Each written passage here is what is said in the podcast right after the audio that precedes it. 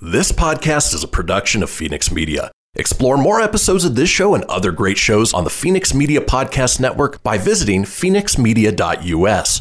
The views expressed do not necessarily represent those of the company or its advertisers and may contain language that's unsuitable for younger listeners.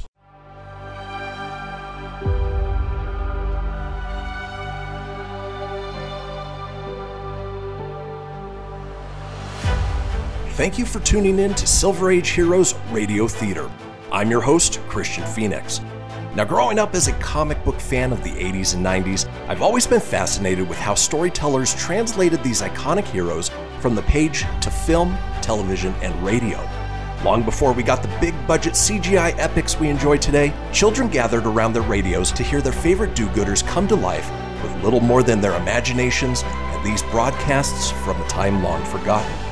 I invite you to gather around your radio for this presentation of Silver Age Heroes Radio Theater.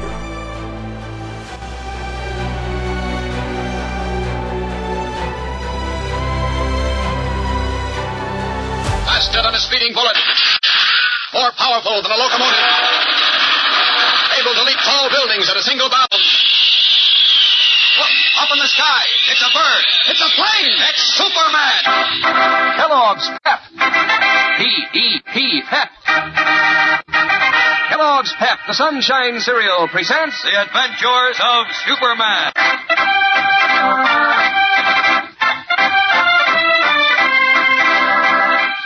Today, while Clark Kent searches frantically for Jimmy Olsen and Jack Wilson, bigoted Vincent Kirby plans a vicious smear campaign with the imprisoned boys as his unwilling tools.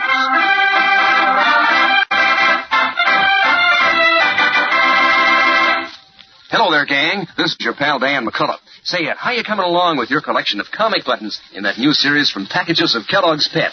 You got any duplicates around that you uh, want to swap with your pals? And uh, are you all your Pep comic buttons pinned firm and sturdy on your jacket or your dress or cap so everybody can tell how many you've collected?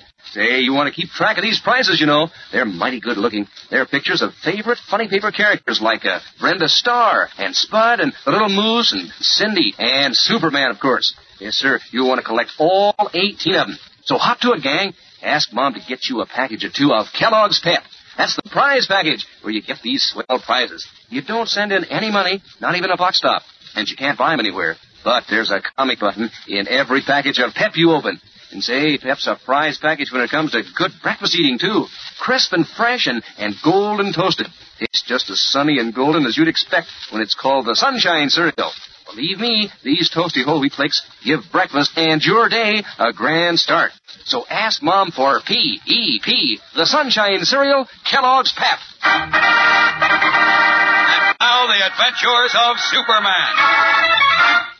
In an attempt to trap Joe McMillan, an agent for a group of vicious bigots who have begun a campaign to spread race hatred in the city schools, Cub reporter Jimmy Olsen and Jack Wilson, captain of the Metropolis High School basketball team, were caught and taken to a hideout. McMillan summoned Vincent Kirby, the wealthy and aristocratic leader of the Hate-mongers, who telephoned Clark Kent and, posing as a storekeeper, told Kent that Jimmy had asked him to forward a message that the two boys were safe and on the trail of a big story. That done, Kirby turns back to McMillan, exultant, his eyes gleaming with maniacal excitement. Listen. Now, Joe, within 24 hours, you will see hate, murderous hate, rage through Metropolis like fire. And no youngster of foreign ancestry will be safe on the streets of the city. Are you serious, Mr. Kirby? You bet I am. You see, this is the moment the Knights of the White Carnation have been waiting for, Joe. Look, you're going too fast for me, Mr. Kirby. I don't get it. All right, listen. Now, we've already got a lot of high school kids furious with those two basketball players, Pulaski and Rizzuti, because they think they threw the championship game the other night, right? Well, sure, that's right, but I don't. You get- even managed to get a pretty good riot started, didn't you? We sure did, but what's well, now, that? Joe, such riots will take place in every school in Metropolis. How do you figure to do that? I intend to use the two spies you caught. You mean Jim Olsen and Jack Wilson? That's right. They've got good American names, and Wilson is captain of the Metropolis High Chief. So? So when Olson and Wilson disappear, and everyone is led to believe that foreign youngsters were responsible for their disappearance, we'll have the spark we need to set off citywide riots against foreigners. You see? Well, yeah, but how you going to make everybody think foreign kids are responsible? I'll show you. Here. Wait till I get that mask on again, Joe. There. Now bring in Jim Olson.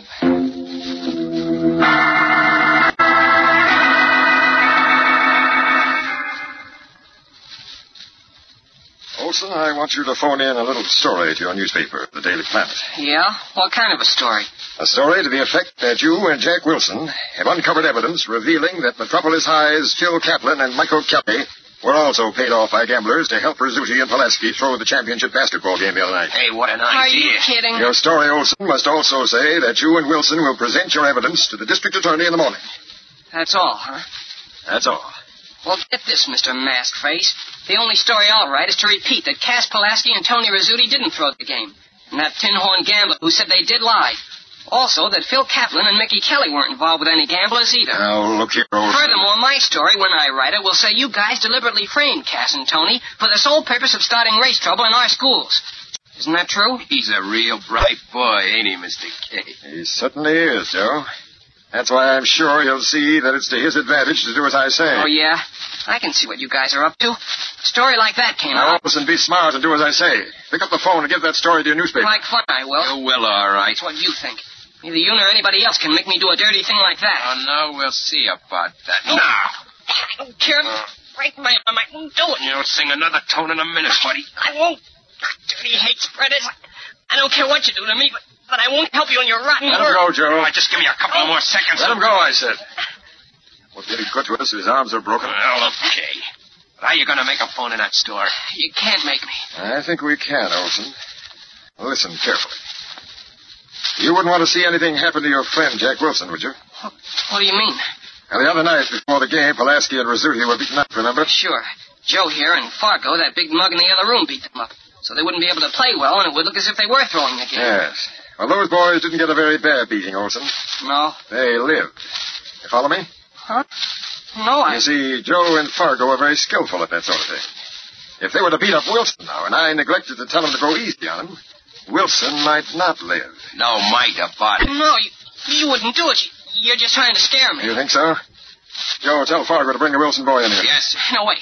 You wouldn't do it. Hey, Fargo, bring that Wilson punk in here. We're going to do a little job on it. Okay, Joe. This I'm going to like. No, wait. You, you wouldn't dare. Uh, wait. I'll do what you want. I thought you would. Take it back, Fargo. Anything you say. All right, please go, Wilson. Close the door, Joe. Okay.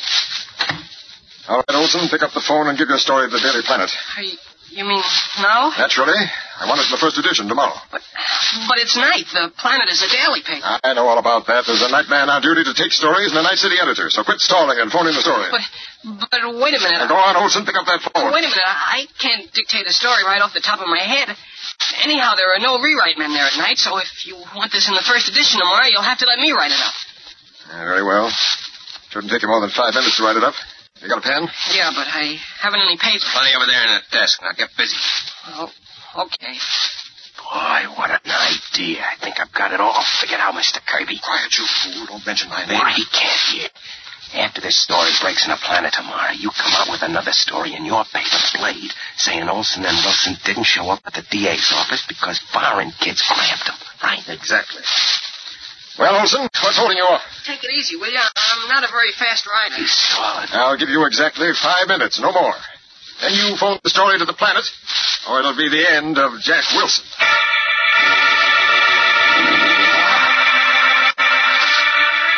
With his forehead furrowed and taut, perspiration beading his thin, freckled face, Jimmy Olsen sits at Joe McMillan's desk, composing his story for the Daily Planet, a desperate prayer propelling his laboring pen. Gosh, only these sleep rats don't catch on to what I'm going to say. And if only Mr. Kent is at the planet tonight to see this story. It's gotta work. It's gotta.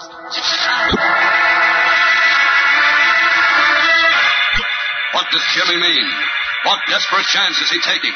As Jimmy Olsen labors over the story Vincent Kirby has commanded him to write for the Daily Planet, Clark Kent is at the office of his friend Candy Myers, the private detective, to whom he has just confided his fears.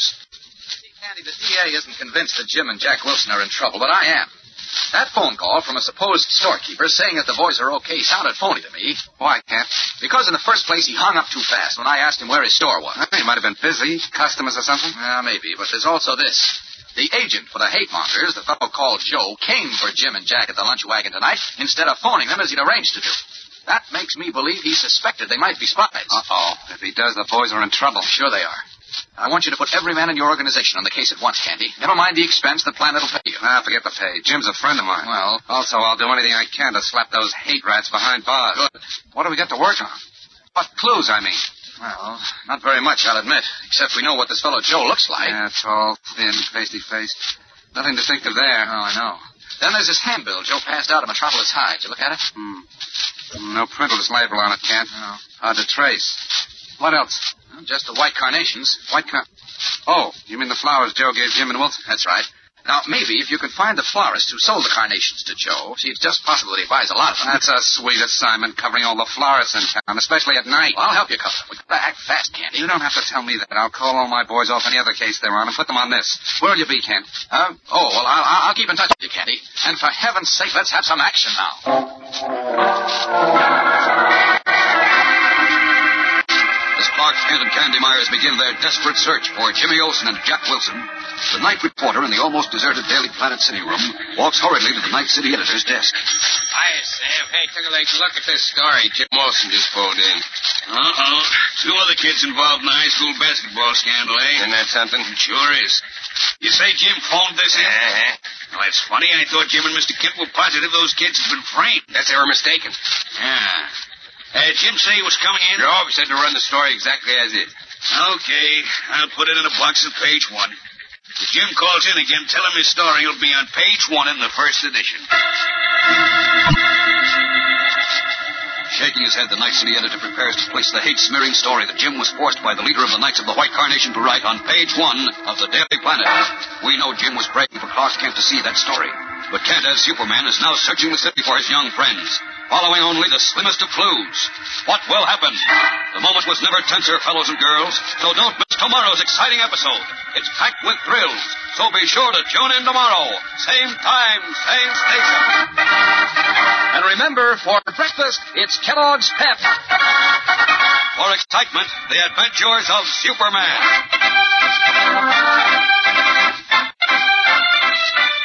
Superman is a copyrighted feature appearing in Superman DC comic magazines and is brought to you Monday through Friday at the same time by Kellogg's Pep, the Sunshine Cereal.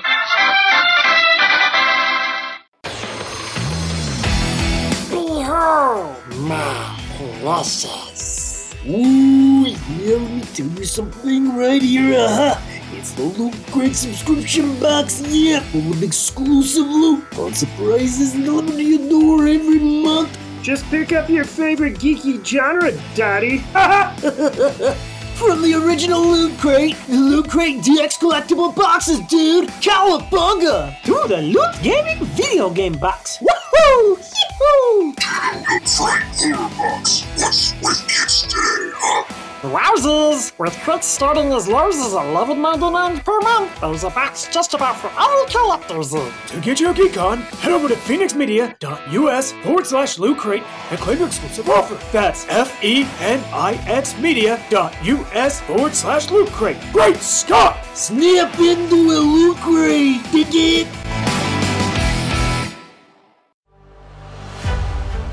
You're tuning in to Silver Age Heroes Radio Theater presented by Phoenix Media. Up in the sky, it's a bird, it's a plane.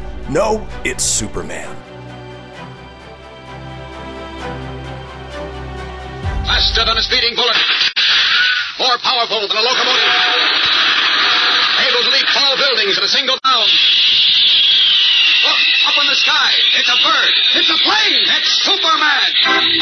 Kellogg's Pep. P-E-P Pep. Kellogg's Pep, the Sunshine Cereal, presents The Adventures of Superman.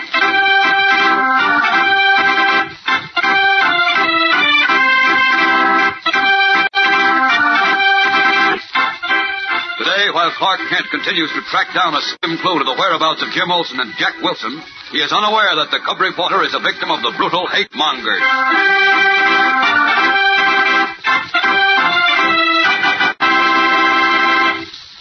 Hello there, gang. This is your pal Dan McCullough. You know, there's literally no end to the excitement when you're collecting those swell comic buttons in that new series Kellogg's Pep is putting out. No sooner have you added a new button to your collection than you're looking forward to getting another one when Mom opens a new package of Pep. And then there's that business of swapping duplicates with your pals, too, and comparing notes to see who's collected the most different Pep comic buttons. There were 18 in this new series, you know, and everyone is mighty smart looking and mighty amusing, too, uh, like the one of the little moose with his feather headdress, or Goofy with his silly grin. And say, here's how easy it is to collect these exciting prizes. You don't send in any money, not even a box top, and you can't buy them anywhere. You just ask Mom for Kellogg's Pep and look for your comic button in every package you open. That's Pep, the sunshine cereal. Pep, the golden toasted whole wheat flakes with that catchy sunshine flavor. Ask Mom for P.E.P., the sunshine cereal, Kellogg's Pep. And say, remember that surprise that I told you about yesterday? Now, I can't tell you all about it yet, but I can give you a little hint. There's a new Pep collection for you to start on, and it's a honey. A little later, I'll tell you when this offer starts, so stick around. And now the adventures of Superman. When Cub reporter Jimmy Olsen and Jack Wilson, captain of the Metropolis High School basketball team, fell into the hands of the Knights of the White Carnation, a secret group of vicious hate spreaders, Vincent Kirby, wealthy and aristocratic leader of the group, saw his chance to stir up race riots in all the city schools. Threatening Jack's life, Kirby forced Jimmy to phone in a story to the Daily Planet, falsely stating that four players on the Metropolis High team had accepted bribes to throw a championship game. As we continue now, Superman, who has searched vainly through the night for Jimmy and Jack, has resumed his guise of reporter Clark Kent, and we find him in Editor Perry White's office in the Daily Planet. Listen. Between us, Candy Myers, his men, and I visited every florist shop that was open last night and drew blanks. Candy and his boys are copying the rest of them now. What in the world are you talking about, Kent? Those white carnations that the agitator, Joe, whatever his name is, gave Jim and Jack Wilson yesterday. What about those white carnations? Well, it's my hunch that the hate mob used them for identification purposes. I just thought if we could find a florist who's been selling white carnations to a man answering Joe's description, we could trace him and so find Jim and young Wilson. Find them? Uh huh. What for? What do you mean, what for? You kidding? Of course not, of course not. Jim and the Wilson boy are okay. They are. Well, of course they are. Well, how do you know? Holy cow. Don't you read your own paper, I Kent? haven't had a chance to look at the paper this morning. What is it? Hurry up, Chief. Put me out of my misery. Oh, here, read it for yourself. Uh, that box on page one. Uh-huh. Two more high school players involved in basketball scandal. Kaplan and Kelly revealed as taking bribes by young planet reporter. What the? Terrible, isn't it? Where did you get this story, Chief? Why, Jim phoned it in last night. Jim phoned it in. Sure. That's how we knew he was okay. Apparently, he and Jack Wilson dug up the evidence and then. Well, but Jim couldn't have phoned this story. I tell you, he did. It's impossible. None of those basketball players took bribes to throw the game. It was all a frame-up. Jim knew that, and so did Jack. So they That's couldn't- how much you know about it. Read the story. But I tell you- Read it exactly as Morgan the Nightman took it over the phone from Jim. Now go on, go on, go on. Read it. All right. Forfeiting honor for fortune.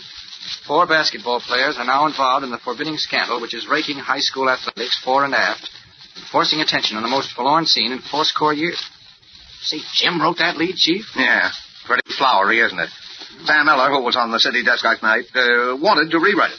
But Murphy said it, he insisted that uh, Jim wanted it to go just exactly as it is. He did, eh? Yes. Since it was a scoop for the kid, uh, Sam decided to let it go. But I'll have to take Jim in hand and teach him how to write a decent lead. Jim didn't write this story, Chief. Why do you say that, Kent? I tell you, Morgan spoke to him.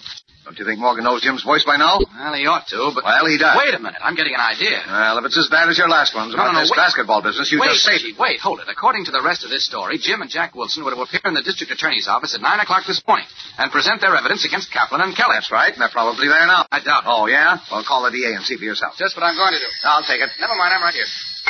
Hello, Clark Kent speaking. Oh, hello, Mr. Agnew. I've just got to call you. The DA? Yes. Well, that's what I was going to call about. Are are they there? They're not. eh? Jim and Wilson aren't in his office? No, Chief. Well, what the... Yes, I know it's 10 o'clock, but I. You did, eh? I see. No, they're not here, but I think I know what this is all about. Now, listen, Kent. Please, Chief, wait a minute. I'll be right over to explain, Mr. Agnew. Right. So long. If Jim isn't there, Kent, then where, where is he? He's in the hands of the hate mob, of course. They must have made him phone in that story last night. Made it? Certainly. It's as plain as the nose on your face, Chief. Here, wait a minute. Look at Jim's story. Now, read his lead again.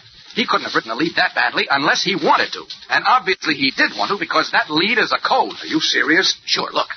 He says, forfeiting honor, for fortune, four basketball players are now formally involved in the forbidding scandal which is raking high school athletics fore and aft and forcing attention, etc., etc. Notice all those fours?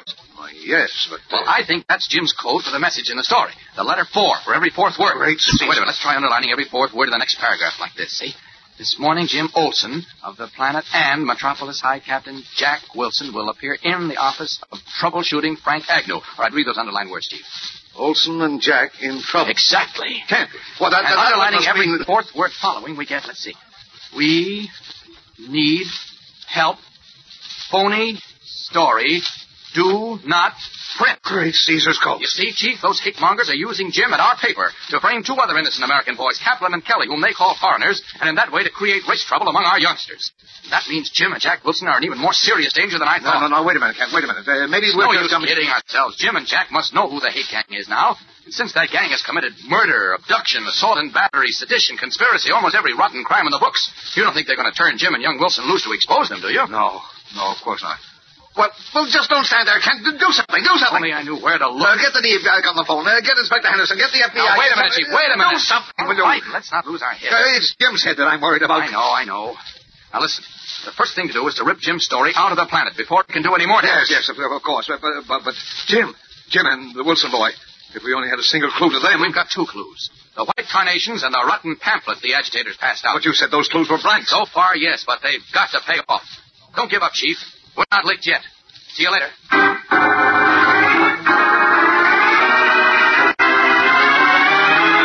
As Clark Kent leaves the Daily Planet to resume the search for Jimmy Olsen and Jack Wilson, the two boys are alone in a locked, windowless room in Joe McMillan's apartment, where we find Jimmy peering through the keyhole.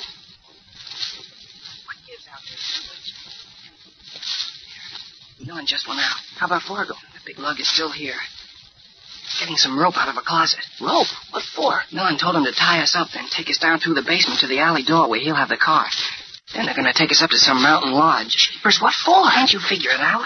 We're supposed to show up at the DA's office this morning to present evidence against Phil Kaplan and Mickey Kelly. See? Well, we won't. So what happens then? Well, when we don't show up and just disappear, this dirty hate gang will say Kaplan, Kelly, Pulaski, and Rizzuti and their pals did something to us to keep us from testifying against them. Dirty rats. Yeah. Then this outfit will pass out more pamphlets that smear kids they call foreigners. That way they figure to start race riots all over the city. Jeepers, we've got to do something about that, Jim. I don't know what to do. Now, I was hoping Mr. Kent would see that story I phoned into the planet last night, that he'd know the story was a phony. Guess he didn't see it in time. How do you know? Because McMillan was just on the phone to the big shot. You know, the guy with the mask. The one he calls Mr. K.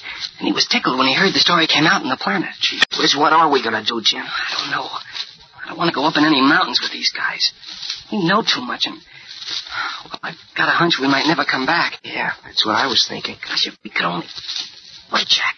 Maybe this is our chance. What do you mean? Well, Flago is all alone now. When he comes in here to tie us up, let's try to make a break for it. What? We wouldn't have a chance. Like, he's strong as an ox. Would you rather just give up without a fight? No, of course not. Okay, then. Wait. He's got the rope. He's coming to the door. He is? Yeah, now look, Jack. When he opens the door, I'll throw this chair at him, see? Gosh, he'll throw up his hands to block it. Then we make our break then. The door out of the apartment is straight across the living room. Okay, but if we fumble it, think about that. Get set, Jack. Here he comes.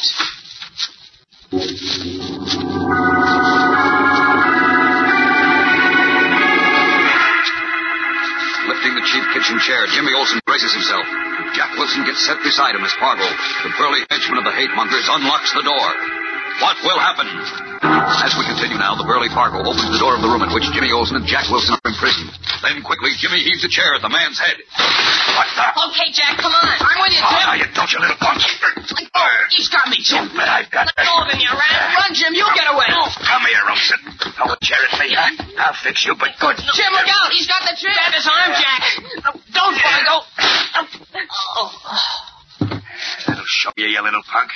Now try to get away. Jim. Jim. Oh, golly. Oh, golly.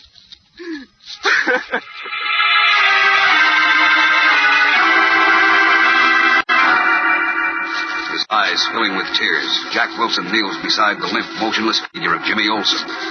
What has happened to the boy reporter? As Jimmy, like Charles Canfield, the millionaire who dared to defy the Knights of the White Carnation, also become a fatal victim of the men of hate, this story of a fight against the forces of hate and intolerance now becomes even more suspenseful. So don't miss tomorrow's startling and exciting episode, fellows and girls. Be sure to tune in again tomorrow. Same time, same station. And remember, for breakfast, it's Kellogg's Pep. For excitement, the adventures of Superman.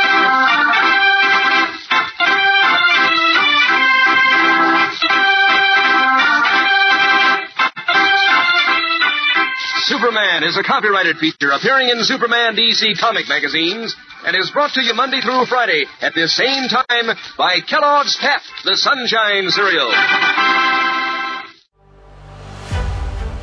You're tuning in to Silver Age Heroes Radio Theater presented by Phoenix Media. Up in the sky, it's a bird, it's a plane. No, it's Superman. Faster than a speeding bullet. More powerful than a locomotive. Able to leap tall buildings at a single bound. Look up in the sky. It's a bird. It's a plane. It's Superman. Kellogg's Pep. E P-E-P Pep. Kellogg's Pep, the Sunshine Cereal, presents The adventures of Superman.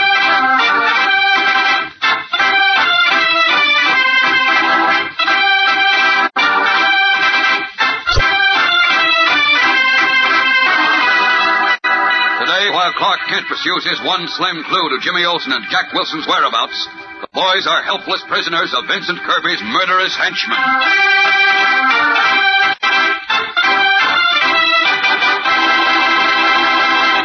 Hello there, gang. This is your pal Dan McCullough.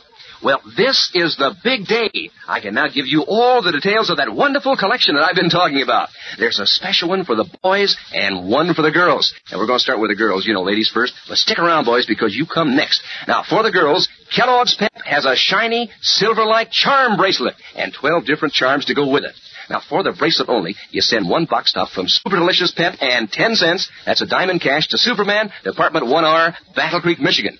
That's for the bracelet only. And there are 12 nifty charms, so write down which ones you want. There are nifty small-scale models of a piano, a cuckoo clock, binoculars, a Scotty dog, a violin, and a telephone, among others. Now, if you didn't get them all down, along with your first order, you'll get a printed slip with the names and pictures of all the 12 charms, and you can check them off as you order them till your collection is complete. Now, here's how you get started on your charm collection. For each of the charms that you want, send one pep box stop and one dime, plus the names of the charms you want, to Superman Department 1R, Battle Creek, Michigan. That's one dime and one pep box stop for each of the charms, and one dime and one pep box stop for the charm bracelet. Just remember, girls, to print your name and address clearly on your orders and mail them to Superman, Department 1R, Battle Creek, Michigan.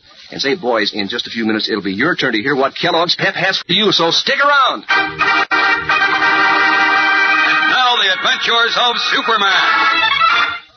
As you remember, Cub reporter Jimmy Olsen and Jack Wilson, captain of the Metropolis High School basketball team, were captured while trailing Joe McMillan, an agent for the intolerant Knights of the White Carnation, for conducting a vicious campaign to create race riots in the city schools. While Superman searched for the missing boys, they made a desperate attempt to escape from McMillan's apartment, where they were being held.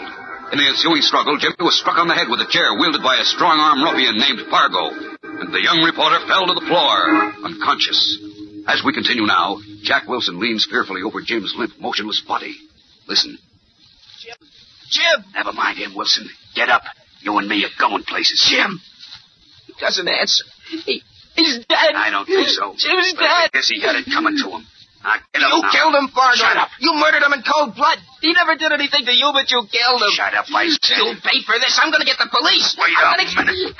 Let go of me. Think you're going. Let go, you, you rotten hate murderer. You're not going to the police. You bet. I'm going to get the police. Dirty little spy. I'll fix you like I close. Hey, what's going on? Like, there? go on, cut it out, you are. Cut it out, I say. What for, Joe? Why don't you let me finish I'll be a son. Now let him go. Okay. Jim. Poor Jim. Hey, what happened, Olsen? Fargo killed him. What's the matter with you, Fargo? Have you got nuts? He tried to get away, Joe. I didn't mean to knock him off. But you did. You're a murderer. You're both Shut up, murderers. Wilson. Now listen, I Fargo. won't shut up. I'll holler. I'll get the police here. I'll get all Shut the up. police. Pop, Cut it out. Come Run in the room and knock that door, Fargo. Okay. Come on, Wilson. Come on. Now get in there. Remember, yell just once and that'll be all, brother. messed this up good, Fargo. Kirby didn't want these kids rubbed out. Well, Olson asked for it. He was. Hey, wait a minute, wait a minute. I think he's alive. He is? Yeah, his heart's beating. But he's in pretty bad shape. You must have given him an awful clout. I guess I did. What do we do with him? Kirby wants us to take both kids up to his lodge in the mountains and keep him there while he spreads the word around that foreign kid grabbed him. That's too risky. I mean, now, because if Olson fades out and we're caught with him, it'll be curtains. I know, but we gotta do what Kirby says. Now, where's that rope? It's around someplace. But listen. Stop talking and get that rope. We gotta work fast. Hurry.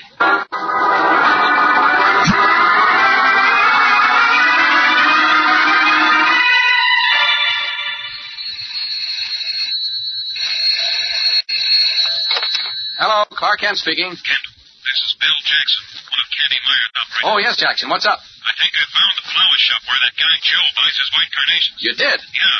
The florist recognized the guy when I described him. He doesn't know where he lives, though. Uh-oh. But he thinks his delivery boy might. We're waiting for the kid to come back from a delivery now. Good. Where is this shop? On second and Maple. Smythe's florist shop. I'll be there in two seconds, Jackson. These clothes.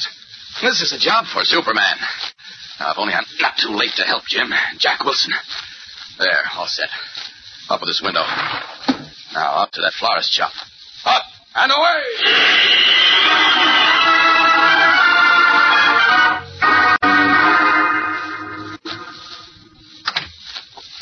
Hello, Jackson.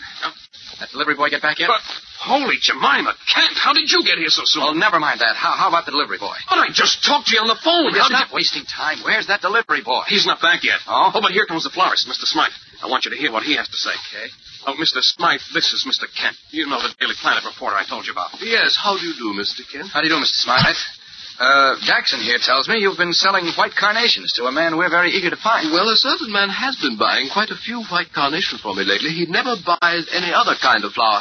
But I don't know. I wonder if you described him for me. Well, he's a tall, thin man, about 30, I'd say. Uh-huh. A sallow complexion and rather strange eyes, small and uh, glittering. That's our man, Kent. Yes, it certainly sounds as if it might be.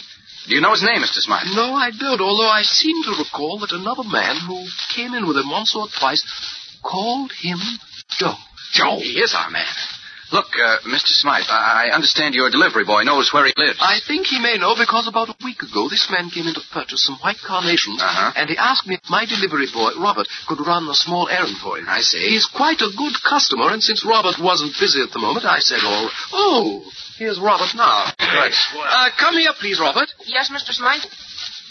Uh, look, Robert, Mr. Smythe tells us that a few days ago you took a package to the post office for one of Mr. Smythe's customers. I did? Yes, a tall, thin man with a pasty face and small, glittering eyes. He comes in here frequently to buy white carnations, remember? Oh, him. Yeah, yeah, I remember. Well, listen, Do you recall where he lives? sure. About three blocks up Second Street. He's got an apartment over Barron's Pool Hall. now you're talking. Which apartment, Robert? Well, there's only one, Mr. Kent. Good boy, Robert. Thanks a lot. Let's go, Jackson.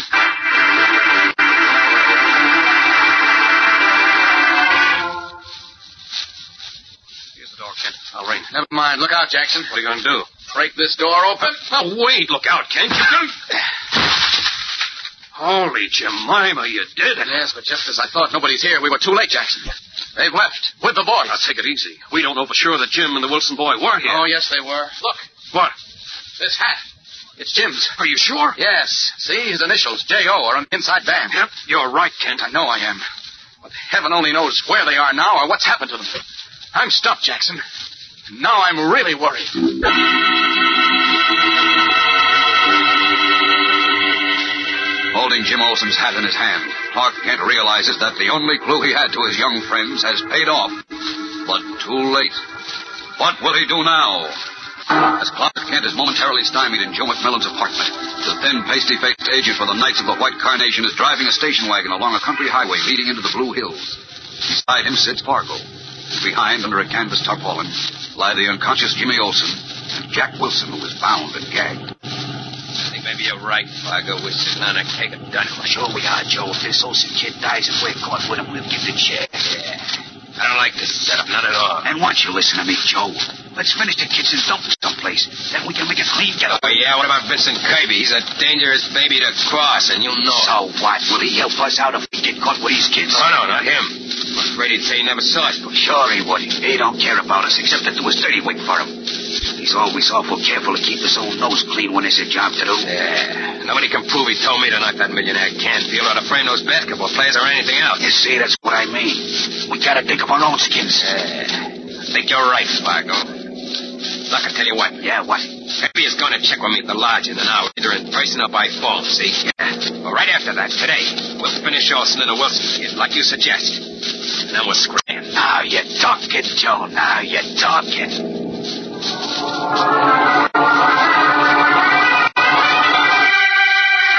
Sealing the fate of Jimmy Olsen and Jack Wilson, the murderous agents for the hate-mongering Knights of the White Carnation head into the hills. Meanwhile, having fruitlessly searched Joe McMillan's apartment, Clark Kent, accompanied by Private Detective Jackson, has suddenly stopped short at the doorway of the small windowless room in which Jimmy and Jack had been held prisoner. Wait, Jackson. Stay where you are. What's the matter, Kent? Look over there on the floor.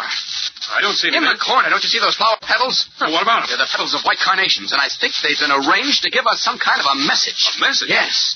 Don't you notice how they seem to follow a definite pattern? Uh, yes, but I don't know, Kent. Jim or Jack must have left this as a message for us. Probably a clue to where they're being taken.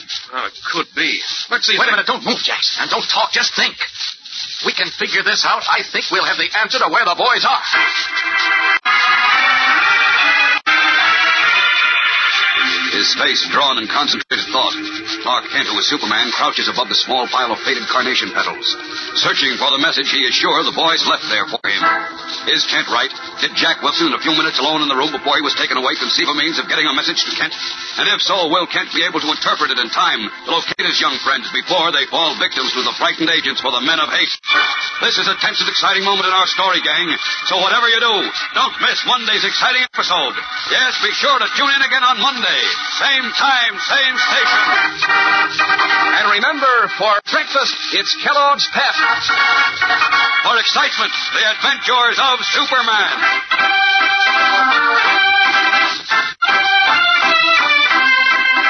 Superman is a copyrighted feature appearing in Superman DC comic magazines and is brought to you Monday through Friday at the same time by Kellogg's Pep, the Sunshine Cereal.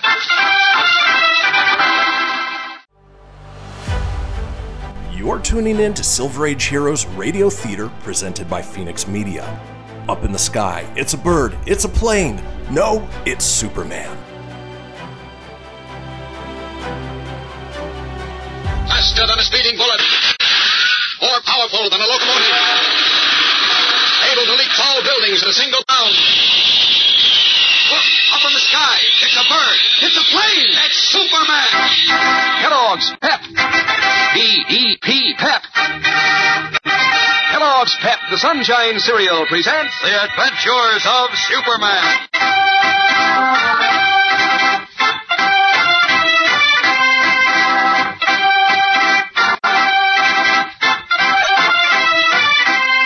Today, as Superman streaks to the rescue of Jim Olsen and Jack Wilson, the hate-mongering knights of the White Carnation meet again to plan further vicious deeds against democracy.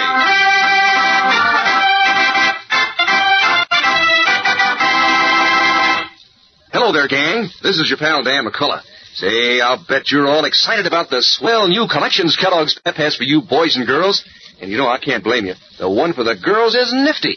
I'll tell you all about that one in just a minute. Now, for you fellas, you know, it's a super duper keychain. A big silver like He Man chain that you'll be proud to wear. And there are 12 lucky pieces you can attach to the chain. Now, here's how to get started on this humdinger of a collection.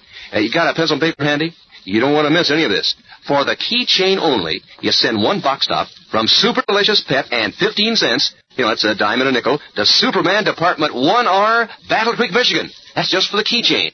And of course, you'll want to start collecting the lucky pieces. There are 12 in all. Nifty small scale models of a locomotive and a, and a football and binoculars, a skull and crossbones, a trolley car, and a Scotty dog, among others. Send for just as many as you like to start with. And in the package with your first order, you'll find a printed slip with the names and the pictures of all the lucky pieces on it. So you can keep ordering until your collection is complete. Now, for each lucky piece, send one pep box stop and one dime, plus the names of the lucky pieces you want, to Superman Department 1R, Battle Creek, Michigan. That's one dime and one pep box stop for each of the lucky pieces, and for the keychain, send 15 cents. That's a dime and a nickel and one pep box stop. But please remember to print your name and addresses clearly on your order. And be sure that you get the address right. Mail all orders to Superman, Department 1R, Battle Creek, Michigan. Now, stick around, girls, because I'm going to tell you all about your collection in just a few minutes. Now the adventures of Superman. When Cub reporter Jimmy Olsen and Jack Wilson, captain of the Metropolis High School basketball team, tried to escape from the apartment of Joe McMillan, an agent for the viciously intolerant Knights of the White Carnation, Jimmy was slugged and lost consciousness. By order of Vincent Kirby, wealthy and aristocratic leader of the hate terrorists, McMillan took the boys to a secluded mountain lodge. But on the way up there, he and Fargo, his strong armed companion, decided that their own safety depended on doing away with the two youngsters. Meanwhile, hunting desperately for his young friends, Clark Kent, accompanied by Bill Jackson, a private detective, followed their trail to McMillan's empty apartment. And as we join him there now, Kent and Jackson are puzzling over an odd pattern of white carnation petals on the floor of the room in which Jimmy and Jack had been imprisoned. Listen. These carnation petals couldn't have just fallen this way, Jackson. They're arranged in a definite pattern. See? An indented line moving upwards. Hmm. Now that you mention it, Kent, it does look as if somebody laid them out that way. Mm-hmm. But who and why? I think either Jim or Jack Wilson did it to tell us where they are. Now, if we can just figure it out. Let's see. Hmm. I can't make anything out of it. Oh, wait a minute, wait a minute, Jackson. I think I've got it. Now, what's your guess? Look, notice how the line keeps going up, then dipping, then going up again? Uh huh. Well, that could indicate a series of hills. Hills? Yes, or even mountains. Some of these peaks are pretty tall. Boys might have tried to tell us that the hate mongers took them into the hills somewhere or up in the mountains. Say, maybe you're right, Kent. Oh, but where does that get us? There are a lot of hills around Metropolis, you know. Yes, but it won't take me long to search them. Now, listen. Won't what I take you long, Huh? What do you think you are? Oh, uh, well, well, Skip, we, we've no time to waste. You contact the district attorney and the state police. Tell them what we know and to move fast. I'll see you later. Oh, But wait, Kent, where are you going? Don't be surprised, brother. Get busy now. I think we're headed for the payoff. Hurrying from Joe McMillan's apartment, Clark Kent stops in a deserted alleyway and swiftly resumes his true identity of Superman. Then, up and away!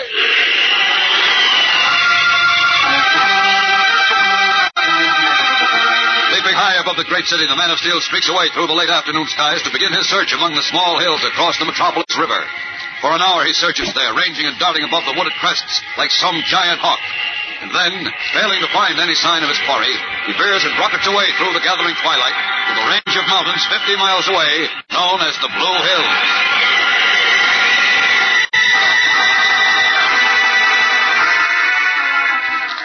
Meanwhile, in the huge beam ceilinged living room of Vincent Kirby's magnificent lodge, situated on a flat shelf of rock beneath a towering peak in the Blue Hills, Joe McMillan, the sallow, glittering eyed agitator and killer for the Knights of the White Carnation, completes a phone call, turns to face Fargo, his beefy, heavy shouldered companion. Yeah, Miss Fargo. Kirby wants us to play nursemaid to Olson and Jack Wilson up here while he spreads the word that foreign and kids grab. That's how he figures to stir up race riots in the school. Yeah, him and his race riots. What about us? Supposing the Olsen kid kicks off and we're caught up here with him. Then what? Don't worry, we're not going to get caught up here or anyplace else with those kids. Now you're talking, Joe. What are we going to do? We're going to play safe, that's what. Only Kirby and the two kids know we snatched them. Kirby won't dare open his face, and we'll make sure Olson and Wilson can't. You mean we get rid of the kids like I wanted to all along? You bet we do, Fargo. We'll take 'em out in the woods right now and make sure they stay there. Then we'll put a lot of distance between us and Vincent Kirby. Come on, get that Wilson kid and let's go to work.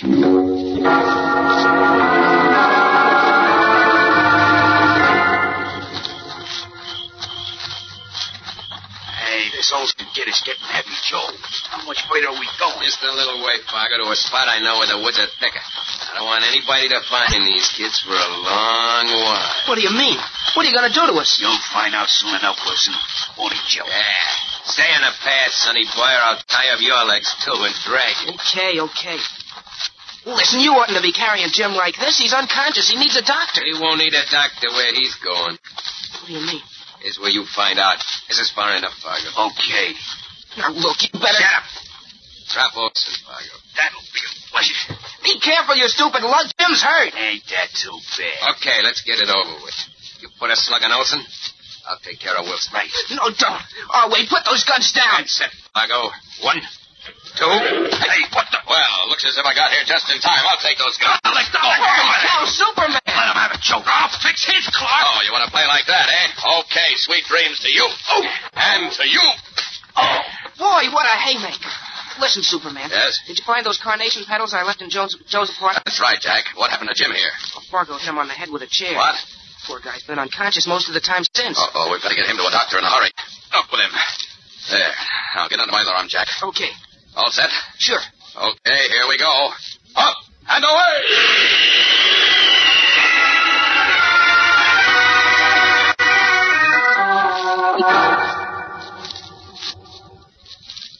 You sure Jim will be all right, Doctor? Yes, I'm quite sure he will, Mr. Kent. Oh, that's fine. Of course, he'll have to remain in the hospital for a little while. Oh, sure. A week or two, he should be as good as new. Oh, is that a relief? Uh, by the way, Mr. Kent, the nurse tells me that Mr. Agnew, the district attorney, is waiting for you downstairs. Oh. This is very important. Yes, I know. I'll join him at once. Uh, doctor, please give my regards to Jim, will you? And tell him I'll be in to see him as soon as he can receive visitors. Yes, I'll be glad to do that, Mr. Kent. Thanks, loads, Doctor. Bye.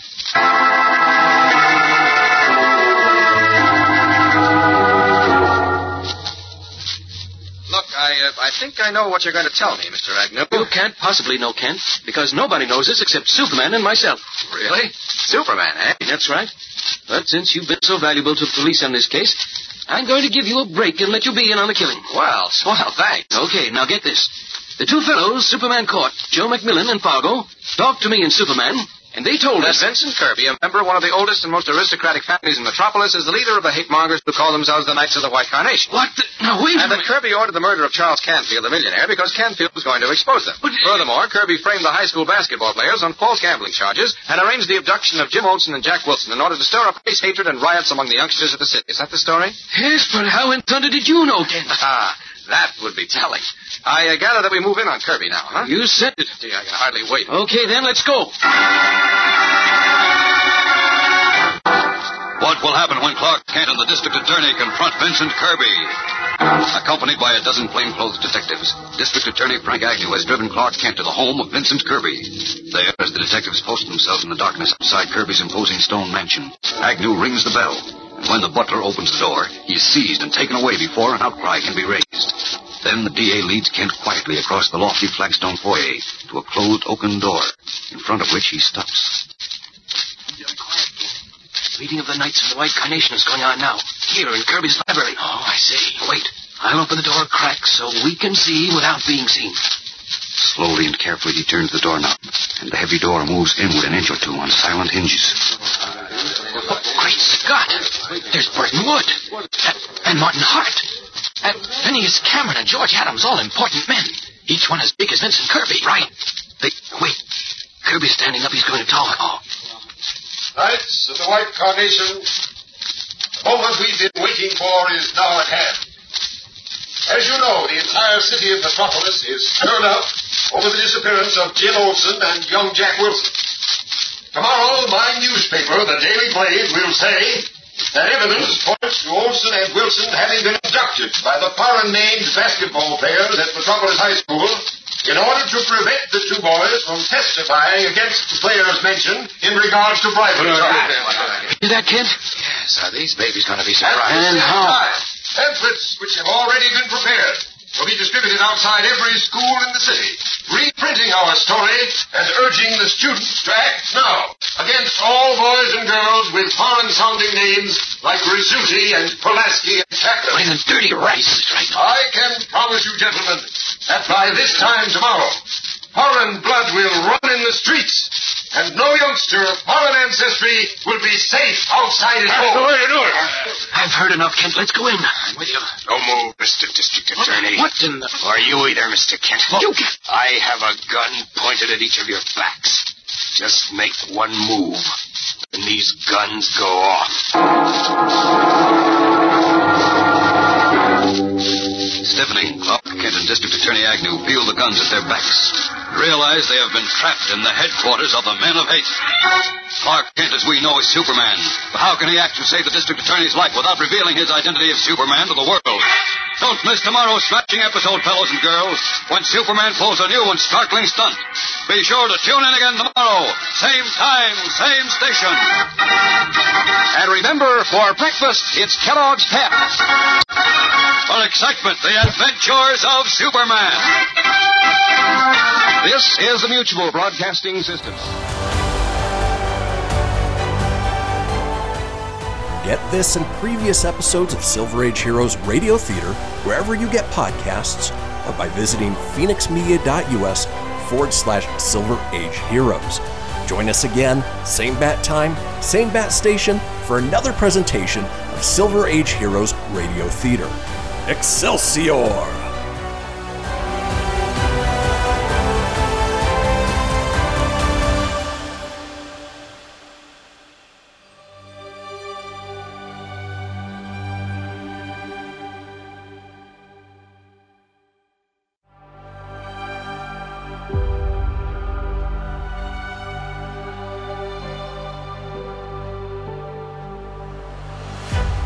Thank you for tuning in to Silver Age Heroes Radio Theater. I'm your host, Christian Phoenix. Now, growing up as a comic book fan of the 80s and 90s, I've always been fascinated with how storytellers translated these iconic heroes from the page to film, television, and radio. Long before we got the big budget CGI epics we enjoy today, children gathered around their radios to hear their favorite do gooders come to life with little more than their imaginations and these broadcasts from a time long forgotten. I invite you to gather around your radio for this presentation of Silver Age Heroes Radio Theater.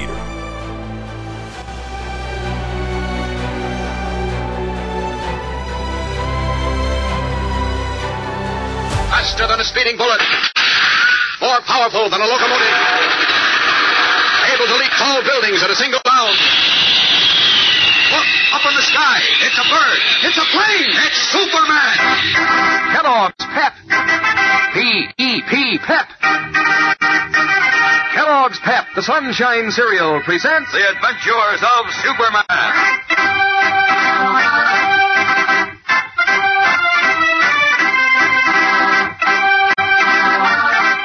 Today, as Superman corrals the Knights of the White Carnation, Metropolis murderous bigots, another dangerous adventure of international significance looms on his horizon.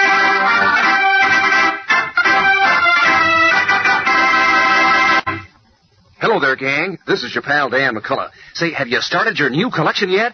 Boy, if you haven't, you better get busy. This new collection Kellogg's Pep has for you is a honey, a special He-Man one for the boys, but more of that later, because first I want to tell you girls what a wonderful surprise is in store for you. It's a shiny silver-like charm bracelet and 12 different charms to go with it. This bracelet is a peach, and here's how you get it. Now, you better get a pencil and paper because you don't want to miss any of this. For the bracelet only, you send one box up from Super Delicious Pep and 10 cents, that's a dime in cash, to Superman, Department 1R, Battle Creek, Michigan. That's for the bracelet only. But of course, you'll want some charms to start with. And there were 12 shiny, small scale models of a trolley car, a piano, a cuckoo clock, a locomotive, a violin, and a telephone, among others. Now, this is a get acquainted offer, you know, and with your first order, you'll get a printed slip with the names and the pictures of all the 12 charms, and you can check them off as you order them until your collection is complete. Now, here's how to get started on your charm collection. For each of the charms, send one box top from Pep, the Sunshine cereal, and one dime, plus the names of the charms you want, to Superman, Department 1R, Battle Creek, Michigan. That's one dime and one pep box stop for each of the charms, and one dime and one pep box stop for the charm bracelet. But just be sure to get that address right. It's Superman, Department 1R, Battle Creek, Michigan. And remember to print your own name and address clearly on your orders. Now, in just a few minutes, I'll give you boys the dope on your collection, so stick around. Now, The Adventures of Superman. After Superman had rescued cub reporter Jimmy Olsen and Jack Wilson from the murderous agents of the Knights of the White Carnation, he resumed his guise of Clark Kent and accompanied District Attorney Agnew to the home of Vincent Kirby, the wealthy and aristocratic leader of the hate spreaders. A meeting of the rabble rousers was taking place in Kirby's library, but just as Kent and Agnew were about to enter the room, a henchman of Kirby's slipped up behind them and jabbed two guns at their backs. Unable to extricate himself and Agnew from their dangerous predicament without revealing his identity as Superman, Kent stands still, his mind racing desperately as Vincent Kirby approaches them from the library. Listen. Well, if it isn't my old friend, the district attorney. Tell your stooge to put his guns down, Kirby. I think not, Agnew. Who is this other fool with you? My name is Clark Kent, Mr. Kirby. Clark Kent, eh? Yes. Well, I've been wanting to meet you for a long time. You know, you've been making rather a nuisance of yourself, Mr. Kent. Really? Well, listen, Mr. Kirby. Hold it, Kent. You listen to me, Kirby. We know all about you and your rotten Knights of the White Carnation. Really? Yes. We know you had Charles Canfield murdered because he was going to expose you. And we know that you framed those high school basketball players on gambling charges in order to spread race hatred in our schools. You seem to know a great deal, Agnew. Too much, in fact. Now tell your gorilla to put his guns down, because for your information, my men have your house surrounded. So I understand. I suggest that you tell them you made a mistake and send them away. Fat chance. What do you take me for, a fool? Look here, Agnew. You think you're going to take me, Vincent Kirby, to jail like a common criminal? I'll send your men away, I tell you, and then... Then you'll take care of us, is that it? Yes, of you and of all who dare to stand in my way. Holy smokes, this guy is crazy, Kent. Of course he is. Better do as he says, Mr. Agnew. What? Send your man away and leave this to me. Agnew, this is your last chance. Will you send them away? No, please, Mr. Agnew. All right, Craig, shoot them. Not today, Kirby. As Vincent Kirby shouts his hysterical order to shoot, Clark Kent raises his foot and crashes it down with all his superhuman strength, opening a great gaping hole in the floor into which he, District Attorney Agnew, Kirby, and the gunman fall. Down into the dark basement they plunge wildly as Kent, working with the speed of light, resumes his true identity of Superman. Reaching the floor first, he breaks Agnew's fall. What the... What happened? Kent, where are you? That's okay, Mr. Agnew, and everything's under control. I'm taking over now. What happened? Why, who are you? I can't see you. Superman. Superman! Superman, let me out of here. I'll call Mr. Kirby off for you like this. That'll hold him until you get him to headquarters. Say, there was another one, the gunman. The fall knocked him out. All right, let's go up for those other white carnation rats, and your men can take over from there. Up we go. Up.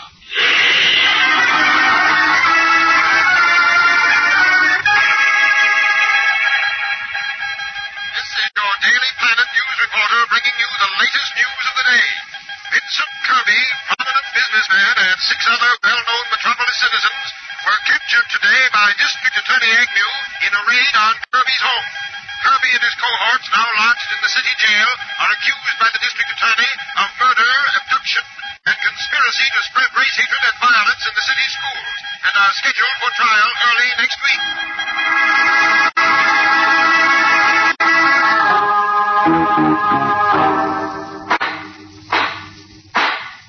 Vincent Kirby, stand up. You've heard the verdict of the jury finding you guilty on the three counts of murder, abduction, and conspiracy to incite riots. Have you anything to say? It's not true. I was only trying to purify America, to make it free of foreigners. In doing what you did, Kirby, you committed crimes not only against humanity, but also against American democracy. Only the bigot and the demagogue, the creature whose own mind and heart is twisted and poisoned, stoops to such practices in order to corrupt his countrymen. He's like a vicious rattlesnake. But I didn't attack my countrymen, Your Honor. My attack was against foreigners. A foreigner, a foreigner, Mr. Kirby, means a citizen of another country. High school basketball players you framed on false bribery charges are not citizens of another country. Well, I, uh, I, I made a mistake. I... You, Kirby, made the fatal mistake of giving way to blind, unreasonable hatred. You fed your desire for power by discriminating against minorities, and you used your money and influence to corrupt, to murder, to become a traitor to your country. Vincent Kirby, justice will be well served when I, with the power vested in me by this state, sentence you and your accomplices to die in the electric chair for the crime of murder.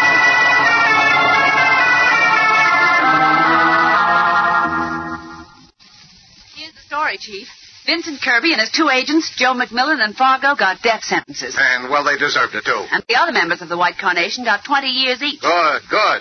Well, what about the other character, Lois, the chairman of the school board? Mr. Mortimer? Well, he's out of a job, Chief, for playing into Kirby's filthy hands. Well, now, don't forget that when you're writing the story. Oh, I didn't forget it, Chief. It's already in my story. And that gambler, the one Kirby paid to testify he bribed the high school basketball players? Got five years. Fine. Well, that washes the whole thing up.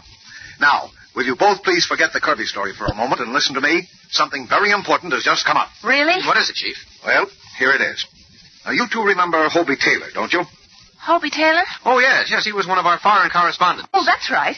Say, didn't he die a year or two ago? He didn't just die, Lois. What? What do you mean he didn't just die? I mean he was murdered. Murdered? Yes, he was murdered in Sweden just before the war ended by Nazi Gestapo men. Good heavens. Why, Chief? He was killed to prevent him from releasing a story he'd been following for months. A story he assured me would affect the future of the whole world after the war ended. No kidding. Great Scott, why have you kept this secret? Because I didn't want to take a chance of endangering Bucky. Who's he? Who's that? Well, Bucky is Hobie's young son.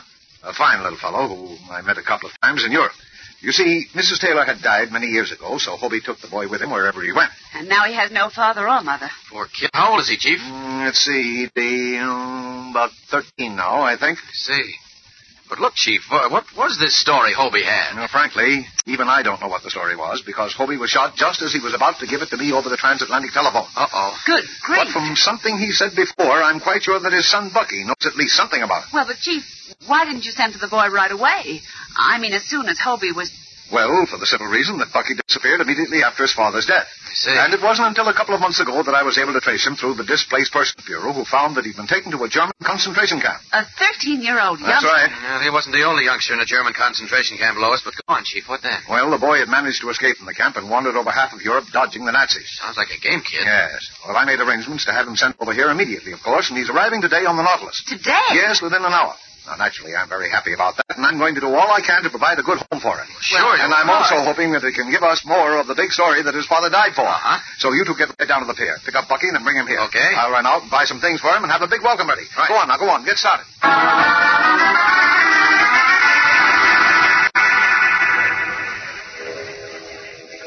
Practically all the passengers have already left the ship, Clark. But where's Bucky Taylor? Can't imagine, Lois. Have to clear through this customs gate and put in the biscuit. Oh, of course we couldn't. Look, the crew is leaving the ship now. That means all the passengers are off. What do you suppose is wrong? I don't know. Look, here comes the ship's officer. Let's ask him. All right, Clark. Uh, pardon me. Yes, sir. we're looking for one of the passengers, a young boy named Bucky Taylor. We were wondering if you could help us. Taylor, did you say, sir? Yes, that's right. We know he was on the ship, and we couldn't have missed him. We were here when the Nautilus stopped. You're friends of his, are you? Oh, certainly yes, are. very good. Then friends. I'd advise you to speak to Captain Barker. Captain Barker. Why? What's wrong? Well, there's quite a bit wrong, sir, but I'm not at liberty to discuss it. Uh, You'll have to see the captain. Puzzled and alarmed, Clark Kent and Lois Lane start up the gangplank of the Nautilus to interview the captain. What is wrong? When young Bucky Taylor failed to disembark from the liner Nautilus, Clark Kent and Lois Lane were advised by a ship's officer to see Captain Barker. We join them now in the captain's quarters. Why were we told to come to your quarters, Captain Barker? Why is everyone so mysterious? What's happened to Bucky Taylor? Take it easy, Lois. Apparently something serious has occurred. Oh, You're quite right, Mr. Kent. Something most serious has occurred since this boy, young Taylor, came aboard my ship at Plymouth. Yes, well? Where is he now? I don't know, Miss Lane. What? You don't know? No, Mr. Kent. You see, Bucky Taylor has disappeared. Shocked, utterly speechless for a moment, Clark Kent and Lois Lane stare at the grave faced captain who has just said that Bucky Taylor has disappeared from the giant ocean liner. How could the boy have disappeared? What has happened to the youngster who is supposedly in possession of a story of world shaking importance? A story for which his father was murdered. We'll learn more tomorrow when Superman goes into action on one of the most exciting and mysterious adventures of his career. Be sure to tune in tomorrow. Same time, same station. And remember, for breakfast, it's Kellogg's Pep. For excitement, the adventures of Superman. Behold my process. Ooh, yeah, let me tell you something right here. Uh-huh. It's the Loot Crate subscription box, yeah, full of exclusive loot, fun surprises delivered to your door every month. Just pick up your favorite geeky genre, Daddy. From the original Loot Crate, the Loot Crate DX collectible boxes, dude! Cowabunga! To the Loot Gaming video game box. Woohoo! Yee-hoo! Wowzers! With crits starting as low as 11.99 per month, there's a box just about for all collectors. To get your geek on, head over to phoenixmedia.us forward slash loot crate and claim your exclusive offer. That's E F-E-N-I-X media.us forward slash loot crate. Great Scott! Snap into a Loot Crate, dig it?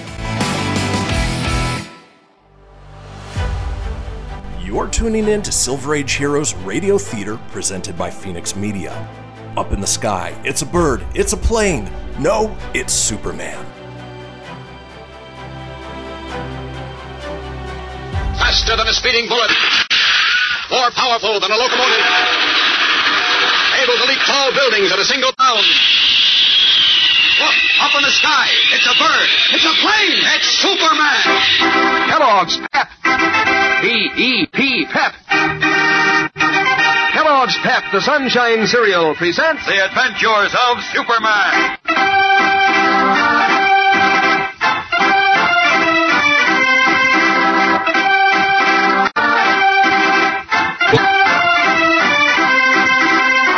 Today, Clark Kent and Lois Lois Lane encounter more mystery, which indicates that young Bucky Taylor may have been the victim of dark international intrigue.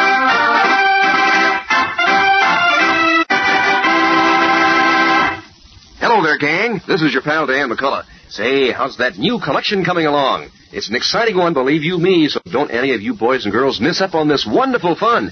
Now, now I'm going to tell you girls first how to get started on yours, but you fellas stick around, and in a few minutes I'll get to you.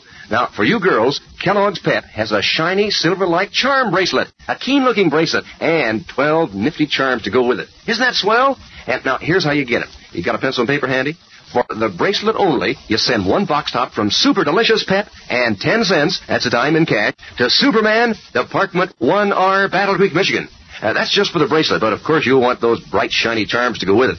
And there are 12 to choose from. A nifty small-scale model of a trolley car, and a piano, a cuckoo clock, a locomotive, a violin, and a telephone, among others. And in the package with your first order, well, you'll find a printed slip with names and pictures of all the 12 charms. Bet you when you see them, you'll want to keep ordering until your collection is complete. Now, here's how to get started on your charm collection. For each of the charms, send one pep box stop and one dime, plus the names of the charms you want to Superman, Department 1R, Battle Creek, Michigan. That's one dime and one pep box stop for each of the charms, and one dime and one pep box stop for the charm bracelet. Just remember, print your name and address clearly on all your orders and mail them to Superman, Department 1R, Battle Creek, Michigan. And fellas, in just a few minutes, I'm going to give you the dope on what Kellogg's Pep has for you. And now the adventures of Superman. Deep mystery tinged with international intrigue crowds the disappearance of a young war orphan named Bucky Taylor, son of a Daily Planet correspondent who was murdered by Nazi spies just before the war's end. Bucky became the charge of editor Perry White, and after arranging for the boy's passage back to America, White revealed the secret clouding his correspondent's death when he told Clark Kent and Lois Lane. Opie Taylor, Bucky's father, had just finished gathering the facts for a story of world shaking importance when he was murdered. But Opie was too smart to be stopped that way. And my hunch is that his boy Bucky is in possession of a clue that'll lead us to Hobie's story. When Bucky's ship was due to arrive, White sent Kent and Lois to meet the boy. But when they arrived at the dock, Bucky was not among the disembarking passengers. Alarmed, they went directly to the captain's cabin aboard the liner, where we find them now talking to the skipper, who, in reply to Kent's query, solemnly says, I'm sorry to report, Mr. Kent, that young Bucky Taylor is not aboard this vessel. How is that possible, Captain Barker? His name's on the passenger Yes, list. I know, but. Don't tell us he got off the ship before you came through Oh, customs. no, no, no. What did happen, Captain? Well, prepare for a shock. For heaven's sake, what is it? Easy, Lois. Go on, Captain. Well, I, uh, I don't quite know how to say this, but. Bucky died at sea. Oh, no, no, no, nothing like that, Miss Well, Lane. then where in heaven's name is he? What's happened to him? That's it, Mr. Kent. I don't know. What? You don't know. Exactly. I don't know where he is, nor do I know what's happened to the lad. But that's impossible. Nevertheless, it's the truth. Now, wait a minute. Wait a minute. Let's get this thing straightened out. Was Bucky Taylor booked on this ship, Captain Barker? Yes, he was. Then where is he now? Please, Lois, let me get these questions answered, and maybe we'll know what's going on. Okay, Clark, but the answers had better be pretty good, or the chief will make an international incident out of this. My dear friends, I assure you there's no Forget call that, for it. Captain Barker. Let's get back to the mystery of Bucky Taylor's disappearance. You say he was booked for passage on this ship. Now, did he or did he not board this vessel before you sailed from Plymouth? Yes, he did. Good grief. Bucky did board your ship, and yet he's not aboard. All right, when did he disembark? I don't know. Oh, now this is too much. Oh, please. Now tell me this, Captain Barker. When did you first discover he wasn't aboard? Our first night out. First night? Yes. You see, I was advised of the boy's identity and of the fact that he was the charge of your editor, Mr. Perry White. So I arranged for the boy to be seated at my table. I see. Naturally, I thought nothing of it when he failed to appear for lunch. The excitement of sailing might have been too much for him. But when he wasn't present at dinner, we became alarmed and sent a steward to look after him. And then you learned he was missing? Yes, that is, I learned he wasn't in his cabin. I ordered an immediate and thorough search of the ship. Every nook and corner of this vessel was gone into by all hands, but no trace of the lad could be found anywhere. Good heavens. Is it possible that he could have. Could, could have gone overboard? No, no, no, no. That's quite impossible without his being spotted by one or more of the deckhands on watch. Well, then, as I see it, there's only one explanation left. What's that, Clark? That uh, somehow, for some unknown reason, Bucky left the ship before it sailed from Plymouth. That, Mr. Kent, is quite possible, and I might add the only reasonable answer. But why? Why would he board the ship to sail for home, uh, for America, and then suddenly leave the ship before it sails? Ah, Well, that I don't know. Nor do I. It just doesn't make any sense. Unless. Unless he was forced to do that. Forced? But by whom? And for what reason? You remember what the chief told us, Lois, about Bucky's father? Oh, you mean that? I don't know, Lois. I'm just guessing, so skip it, at least right now. Uh, uh, tell me, Captain, uh, did you advise your home office of the boy's disappearance? Indeed, I did. I radioed the London office at once. They instituted an immediate investigation in Plymouth, our port of embarkation. And? Nothing. They could find absolutely no trace of the boy. Oh, Clark, now this gets worse all the time. Yes, and it looks more and more like what I hope it isn't. I don't quite follow you, Mr. Kent. Oh, forget it, please. Uh, I suppose there's nothing more we can do right now except report this to the chief. Your editor, Perry White? Yes, poor guy. How he's been building himself up to seeing that kid. Ah. Hmm. Yes, I understand. By the way, I suppose you'll want to take the boy's luggage with you. Oh, yes, yes, of course. There isn't much of it, just one valise and an old typewriter. Oh? His father's, I guess. Yes, it must be. Battered old portable. Mm-hmm. I'll have a steward get it out of the boy's cabin. Oh, wait a minute. It, it's still in the cabin assigned to Bucky? Why, yes, I had the door locked as soon as we learned of his disappearance. Oh, well, uh, i- if you don't mind, Captain, I'd like to have a look in there. What for, Clark? Oh, I don't know, just curious. How about it, Captain? Would that be too much trouble? No trouble at all. I have the key here in my desk. I'll be glad to take you there. Fine, let's go.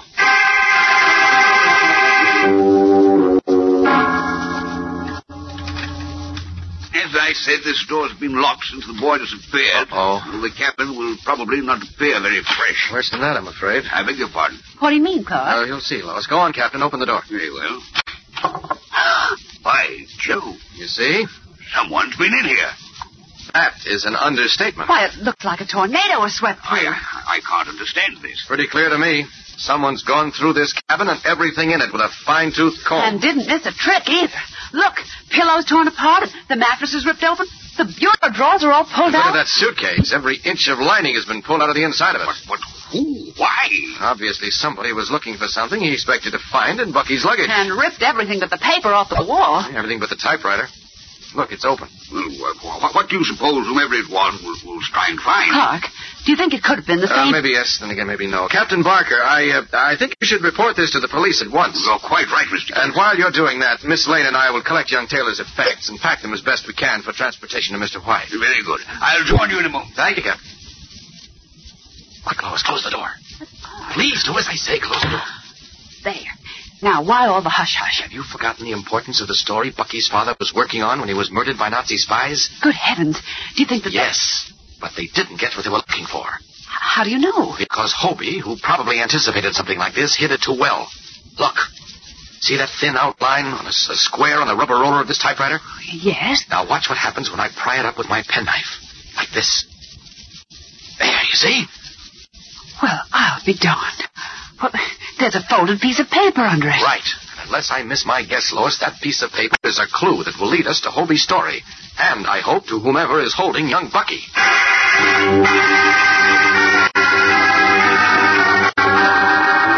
What is the message written on the piece of paper that was so cleverly concealed in the typewriter roller? Is it what Clark Kent expects it to be? As we continue now, Clark Kent has removed the slip of paper from its hiding place in the typewriter and is unfolding it as Lois Lane, her eyes wide with wonder, blurts out. Clark Kent, how in the world did you know that that paper was stuck where you found it? Why, I. Certainly no one could see it without without, without X-ray vision. Oh, now, look, Lois. And that reminds me, you indicated that you knew the condition of this cabin before Captain Barker even opened that door. I did? Yeah, yes, you did. I was just guessing, I guess. I don't know about that, Clark. It seems to Oh, me. now that look there here, can- Lois. That's not important right now. Are you or are you not interested in the contents of this piece of paper? Well, yes, of, uh, of course All I right, then am. let's open it but- and see what it says. Well, all right. But I'll come back to this some other time. Hmm. Well, what does it say? Nothing much, just a name and an address. Name and address. Uh huh. Philippe, 25 Rue Frontenac. Rue Frontenac. Yes. Why, it sounds as if it must be Paris. Sure, any other city in France. Or in Quebec, Canada, for that matter, or Belgium. Oh. Well, Canada's ruled out. It must be in Europe because that's where Hobie was working. Well, my guess is this place is somewhere in France. Even at that, it isn't much of a clue. France is a big country, you know. Lots of territory to cover. I can cover it pretty fast, though. You can what? Uh, n- n- never mind. Come on, Lois. Let's get out of here.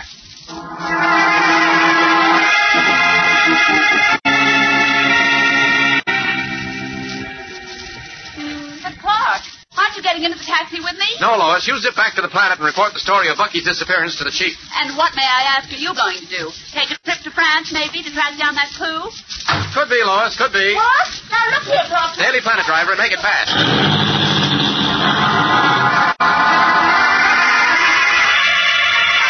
taxi bearing Lois Lane drives off. Clark Kent ducks into a narrow space between two buildings. There he quickly rips off his street clothes and stands revealed as Superman. Now for a quick trip to France to find this mysterious Philippe at 25 Rue Frontenac. And I hope I'm not too late to find young Bucky Taylor. Up, up, and away! Zooming up into a cloudless blue sky, Superman takes a bearing from the sun. Then, veering sharply, rockets eastward across the Atlantic. Will the man of steel be successful in locating the mysterious Philippe mentioned on the paper, so cleverly hidden by the murdered foreign correspondent? And if so, will he then be able to find the young orphan Bucky Taylor before the forces that took his father's life do away with him, too? There is much mystery and intrigue woven into the thrilling episodes that follow in this new and exciting story, gang. So don't miss a minute of it. Be sure to tune in again tomorrow. Same time, same station. And remember, for breakfast, it's Kellogg's Pep. For excitement, the adventures of Superman.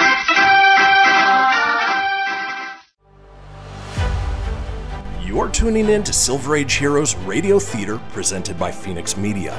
Up in the sky, it's a bird, it's a plane. No, it's Superman. Faster than a speeding bullet. More powerful than a locomotive.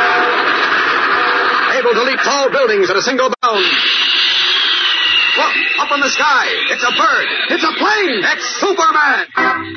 Kellogg's Pep. P-E-P, Pep. Kellogg's Pep, the Sunshine Cereal, presents The Adventures of Superman.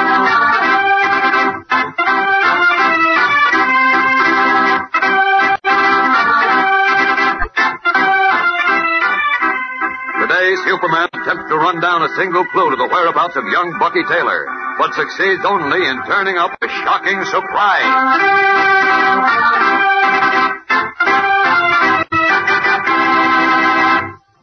Hello there, gang. This is your pal Dan McCullough.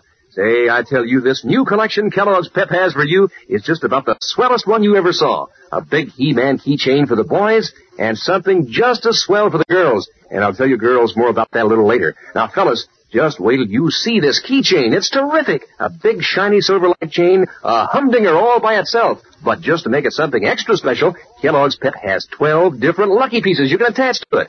Now, you got a pencil and paper handy. You don't want to miss any of this. For the keychain only, send one box stop from Super Delicious Pep and 15 cents, that's a dime and a nickel, to Superman, Department 1R, Battle Creek, Michigan. That's just for the keychain. Now we come to the lucky pieces, and they're bright and shiny small-scale models of a locomotive, a football, a trolley car, a, a skate, a Scotty dog, and a skull and crossbones, among others. Now, because this is a get acquainted offer, when you receive your first order, you'll also get a printed slip with names and pictures of all 12 lucky pieces on it. And you can keep right on ordering them until your collection is complete. Now, for each lucky piece, send one pep buck stop and one dime plus the names of, of the lucky pieces that you want to Superman, Department 1R, Battle Creek, Michigan. That's one dime and one pep box stop for each of the lucky pieces, and for the keychain, send 15 cents. That's a dime and a nickel, and one pep box stop. And remember, Print your name and address plainly on your orders and mail to Superman, Department 1R, Battle Creek, Michigan. And now, The Adventures of Superman. As you remember, Editor Perry White told Clark Kent how Hobie Taylor, a foreign correspondent who had been on the trail of a story of world-shaking importance, had been shot by Nazi Gestapo men just before the war ended. Having reason to believe that Taylor's 13-year-old son Bucky had knowledge of the story, White had been searching for him ever since. The boy had finally been located in a displaced persons camp, and White had cabled funds for his passage to America. But although Bucky was known to have boarded an ocean liner in England, he had never been seen again. Searching the boy's cabin, Kent discovered a slip of paper hidden in the roller of a battered old typewriter, on which was written, Philippe, 25 Rue Frontenac. As Superman, he rocketed to Paris, France. And as we join him now in his guise of the mild-mannered reporter, he has just entered a pet shop located at 25 Rue Frontenac. Listen.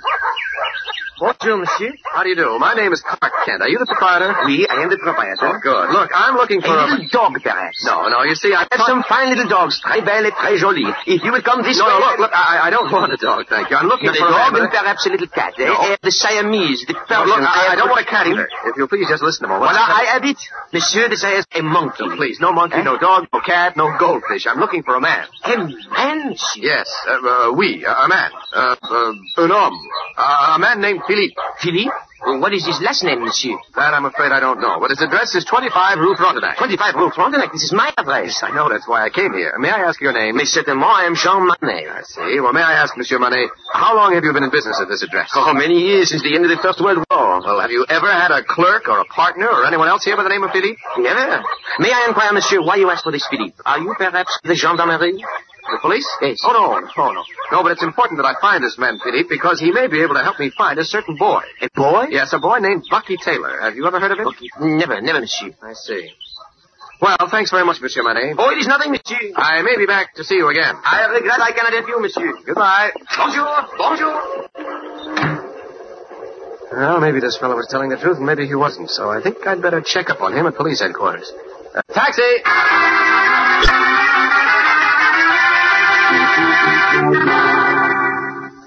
So you see, Lieutenant, I must find this man Philippe because he may know what happened to Bucky Taylor. I understand, Monsieur Kent.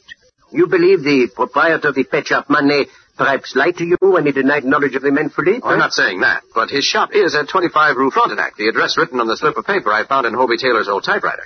Now, that's the only clue I have.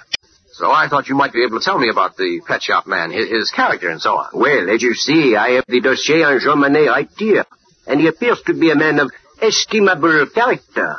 Where does that leave me? And Philippe, whoever he is, and Bucky Taylor.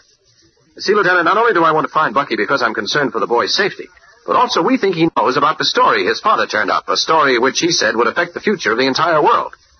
Bucky's father was shot to keep him from revealing that story, and we want to know what it was. Well, Oh, naturally, monsieur. If there is anything I can do. There may be something you can do, Lieutenant. Huh? It's occurred to me that there is probably a 25 Rue Frontenac in other French cities. Ah, oui, that is so, monsieur. Well, then you might have directories here of French towns and maps, if I may go through that. Ah, an excellent idea, monsieur. Come with me. I myself will aid you. Thank you. This way. Ah,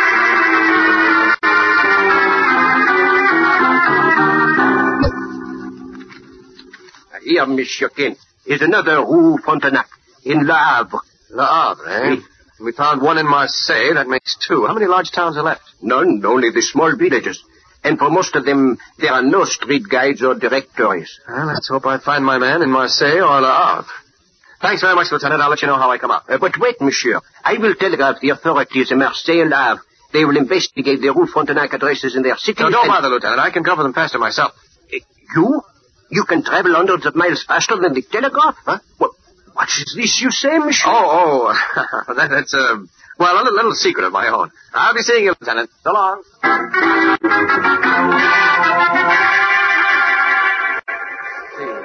Nobody behind this store. Good. Up for these clothes. Now, as Superman, I'll try Marseille first. There we are, all set. Up and away!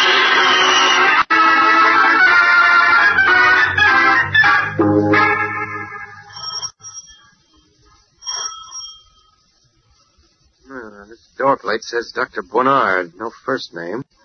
Well, maybe it's Philip. Oh, here comes somebody. Bonjour, monsieur. Uh, how do you do? Are you Dr. Bonnard? Oui, you wish to be Dr. examined. Philippe Bonnard? Uh, no, no, I'm André Bonnard. Uh-oh. Uh, you are seeking Dr. Philippe Bonnard, monsieur. Well, I, I don't know. Th- that is, I don't know if he's a doctor or not. But then I- why do you come to I'm me? looking for a man named Philippe, whose last name I do not know, but who lives at 25 Rue Frontenac. This address is 25 Rue Frontenac. Yes. There is no one here of the name of Philippe. Are you sure, Doctor? Monsieur Demont, and that's it Oh, all. I'm, I'm sorry. I should have explained. You see, I'm an American newspaper reporter, and it's very important that I find this fellow Philippe. As I say, I only know that he lives at 25 Rue Frontenac. Well, he does not live here, monsieur, nor has he ever lived here. I see. Uh, tell me, Dr. Bonnard, have you ever heard of Bucky Taylor? Bucky Taylor? No. You positive? I have told you, monsieur, I know nothing of these people you inquire about, nor do I like being questioned. I'm a busy man. All right, Oh, I'm sorry. Forgive me for troubling you, Doctor. Goodbye. Bonjour.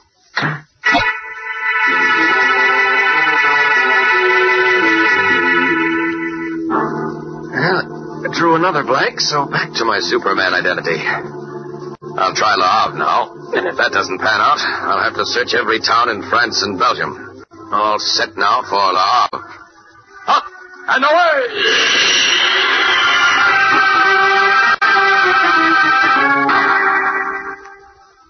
Hello, my name is Clark Kent. I'm an American newspaper reporter, and I'm looking for a man named Philippe. Do you have anyone of that name staying with you, Monsieur Dorion? Philippe, Yes. what is his family name, monsieur? That I do not know. Well, There are many with the name Philippe. Yes, but there's only one 25 Rue Frontenac in La Havre. Tell me, please, is there a man named Philippe living here? Eh, Oui, there is such a one. There is? Oui, Philippe Dulac, but... Dulac, is he in now? Uh, oui, but... Take me to him, please, or tell me where his room is. But if you do not know his full name or even what it looks It's like... extremely important. Please take me to him. Oh, here. Here's something for your trouble. Merci, monsieur, merci. Come, I will take you to Philippe Dulac. Follow me, please.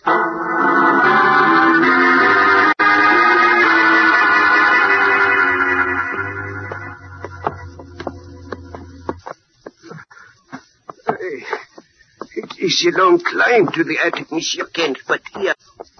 Eh, We, we come now to Monsieur Dulac's room. Eh Is that his room straight ahead? Oui, that is it. Great Scott! What? What is it, monsieur? Something's happened in that room. Come on, Monsieur Doriot. Open the door. Hurry!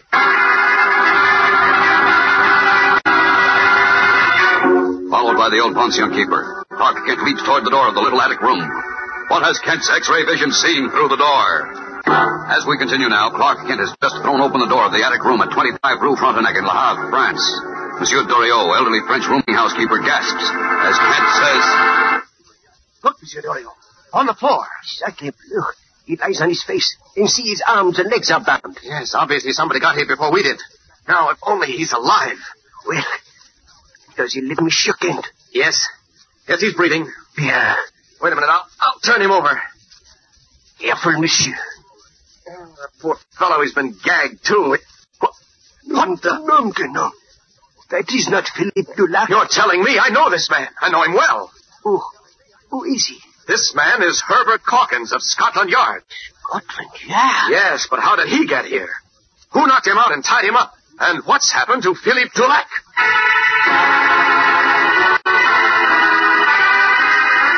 His eyes wide with amazement, Clark Kent stares down at Herbert Calkins, the famous Scotland Yard detective who, only a short time ago, almost succeeded in revealing Kent's true identity as Superman. No wonder Kent is stupefied. How did Herbert Calkins come into this alarming predicament in a shabby little rooming house in La Havre, France? And what has happened to the man named Philippe, who had occupied this room, and on whom Kent is counting to lead him to the missing Bucky Taylor, and to the sensational story for which Bucky's father died? Tomorrow our story takes an even stranger turn, fellows and girls. So don't miss the next exciting episode when we and Superman learn more and encounter even stranger developments. Be sure to tune in tomorrow. Same time, same station. And remember, for breakfast, it's Kellogg's Pep. For excitement, the adventures of Superman.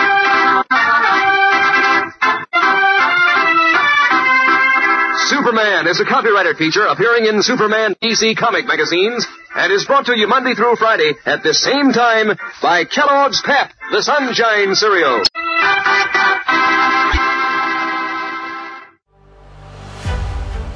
You're tuning in to Silver Age Heroes Radio Theater presented by Phoenix Media. Up in the sky, it's a bird, it's a plane. No, it's Superman. Faster than a speeding bullet. More powerful than a locomotive. Able to leap tall buildings at a single bound.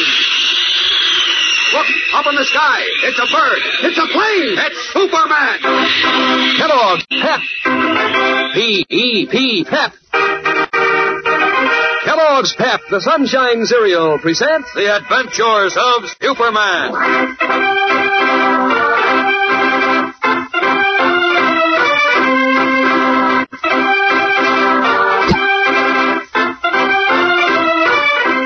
Today, Clark Kent learns from Herbert Calkins of a world shaking plot against peace.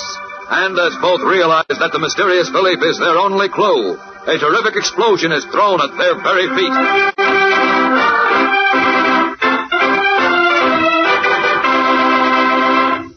Hello there, gang. This is your pal Dan McCullough. Hey, that news is spreading like wildfire. It was only a week ago that I began telling you about the wonderful new pet collection, and already girls are telling their friends all about the nifty charm bracelet and charms that Kellogg's Pep is offering. And the fellows are all sending for the swell keychains and lucky pieces. So how about you? You want to get in on that fun, don't you? Well then, get a pencil and paper, and I'll tell you all about it. Now, first, uh, I'll give the girls all the dope, and I'll get back to you fellas in just a few minutes. Now, girls, to get your beautiful silver-like charm bracelet, send one dime and one pep box stop to Superman, Department 1R, Battle Creek, Michigan. That's one dime and one pep box stop just for the bracelet, and the charms are extra. Now, there are 12 of them, all bright and shiny small-scale models of binoculars, a skate, a trolley, a cuckoo clock, a violin, and a telephone, among others. I can't describe them all, but when you receive your first order, you'll get a printed slip with it, and on it you'll find the names and the pictures of the 12 charms. And when you see what you're getting, boy, I bet you you won't want to stop ordering until your collection is complete. Now here's how to get started on your charm collection. For each of the charms, you send one box stop from Pep, the Sunshine cereal, and one dime, plus the names of the charms you want, to Superman, Department 1R, Battle Creek, Michigan. That's one dime and one pep box stop for each of the charms, and one dime and one pep box stop for the charm bracelet, and mail to Superman Department 1R, Battle Creek, Michigan. Print your name and address plainly on your orders. Now, fellas, you stick around because I'm going to get to you in just a few minutes. And now the adventures of Superman. As you remember, Bucky Taylor, 13 year old orphan son of a former Daily Planet foreign correspondent, mysteriously disappeared from a ship bound from England to America. Clark Kent searched the boy's cabin and in the roller of an old typewriter found a slip of paper on which was written Philippe, 25 Rue Frontenac. As Superman, he streaked to France, and finally in the city of Le Havre, he located a rooming house in which a man named Philippe lived. But when Kent and the elderly rooming house proprietor entered Philippe's attic room, they found an unconscious man, bound and gagged, lying on the floor. Dorio, the rooming house proprietor, gasped. Mon Dieu, this is not Philippe. No. This is Herbert Calkins of Scotland Yard. In astonishment, Kent stared down at Herbert Calkins, the famous Scotland Yard detective, who once had almost succeeded in revealing his identity as Superman. And as we continue now, Kent has placed the stocky middle-aged detective on a couch, and freeing him of a gag and bonds, has succeeded in reviving him. Listen. Now, take it easy, Mr. Calkins. Everything's under control. Water, Dorio. Oui. Quickly, please. Here it is, monsieur. Thanks. Drink this, Calkins. No, easy, easy. I cannot Oh comprehend, Monsieur Kent. How can this man, who you say is a great English detective, to be here? You got me, but we ought to know the answers in a moment. Hey, you better now, Calkins? Uh, Yes, I.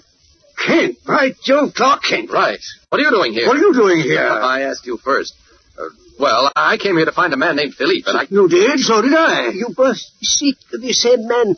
But where is Philippe? That's what I want to know. Just let me. No, no, no, wait a minute. Don't get up yet, Calkins. Better rest a moment. Uh, I'm all right now, Kent. The blighter rapped me on the head with a belly blackjack or something. Who did? Philippe? Oh, no, old chap. Someone else, but more of that later. Let's say see about Philippe. Where is he? What happened to him? I do not know. No, nor do I. I came up here to find him and found you. Uh, I must say I was certainly played for a sucker, as you Americans say. What? We should say you were. Hey, hold on. You, who are you? Uh, I? I am Dorio, monsieur. The proprietor of this rooming house. Well, Uh, look here, Dorio.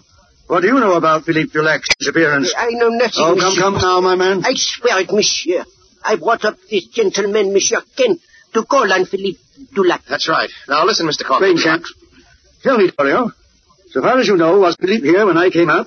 That was, let's see, uh, a little after three o'clock. I do not know, monsieur. I was then at the market. Hmm. Well, uh, see here. Will you be good enough to wait downstairs, my man? I uh, want to speak to Mr. Kent privately. Oui, monsieur. I will be downstairs. Good. Um, Close the door after you, please. That's a good chap. Oui. Now, Kent. Wait a minute, Mr. Calkins.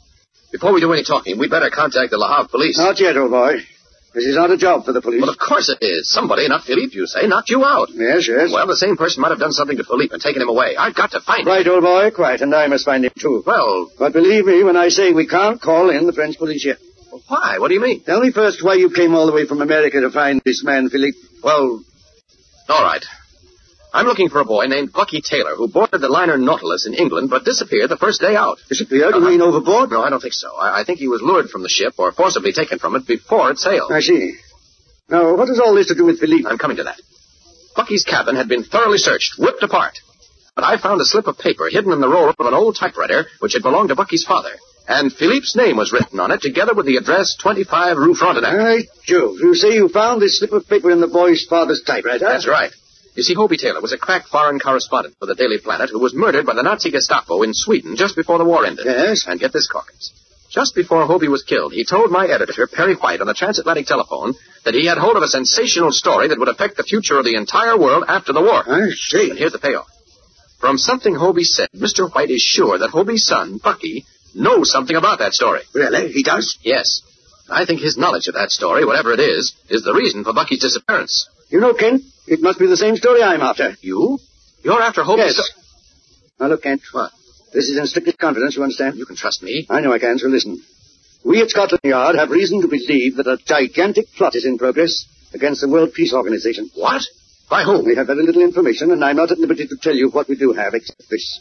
We are quite certain that a person known only as the man without a face is behind it. Man without a face? What are you talking about? The man without a face is the most dangerous man in the world. We don't know who he is or where he is. We only know that he has a tremendous amount of money and influence, and that he's on the wrong side of the law.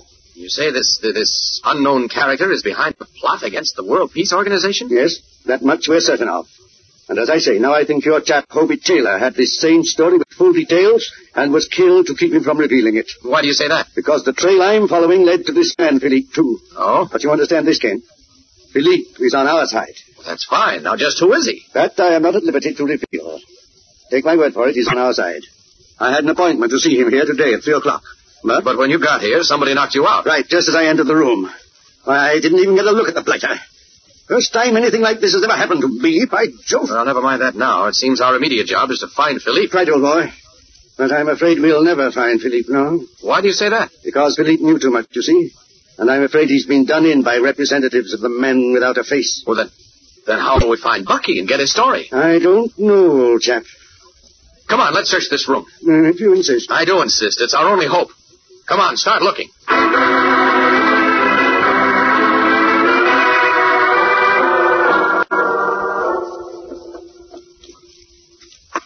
Well, that's that, Mr. Calkins. There's nothing in this room to give us a lead. As I was sure there wouldn't be, Kent, old man. Well, then where do we go from here? That's a bit of a poser, old chap. Hmm. But we can't just give up. I won't give up. There's too much at stake. I quite agree. Wait a minute. I just thought of something. Yes, well, what's that? Philippe must have known he was mixed up in a dangerous business. Of course he did. And that he himself was in danger. So it seems to me he would have left something behind, some clue, just in case anything happened to him. But we've just searched this room from stem to stern, old boy, and we've turned up exactly nothing. So he didn't leave anything in this room. But he might have left it someplace else. Hey, maybe Doriot would know. Doriot? Oh, uh, the proprietor of this pension? Yes, he's downstairs. Come on, let's ask him.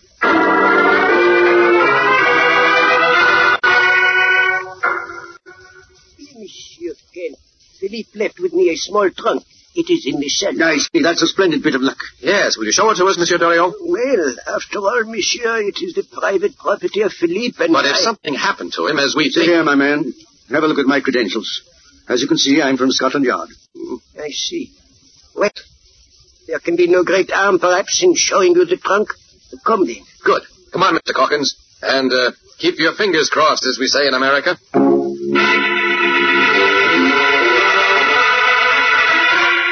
Led by the elderly rooming house proprietor, Clark Kent and Herbert Calkins descend the narrow flight of steps to a dark, damp cellar. Will they find in Philippe's trunk a clue to the missing Bucky and to the mysterious story for which his father died? As we continue now, we find Clark Kent and Herbert Calkins in the damp, earthen-floored cellar of Monsieur Doriot's rooming house, where they are standing before a small, battered trunk. With them is Monsieur Doriot, who, holding aloft a lighted candle, says, This is the trunk of Philippe Dulac, Monsieur. The one he have asked me to keep safe for him. It'll be safe enough with us, my man. We just want to go through it. See if you can open it, Kent. Right. Here we are. Empty, by Jove. Oui, it is empty. Not quite, Mr. Calkins. How can you say that, old chap? It's obviously as empty as Mother Hubbard's cupboard. You're wrong. There's... What's that? Eh? Sounded like a window going up. Yes. Calkins, Dorio, look out!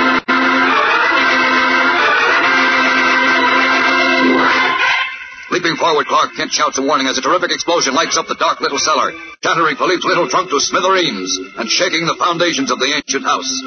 What has happened to the men who were with Clark Kent?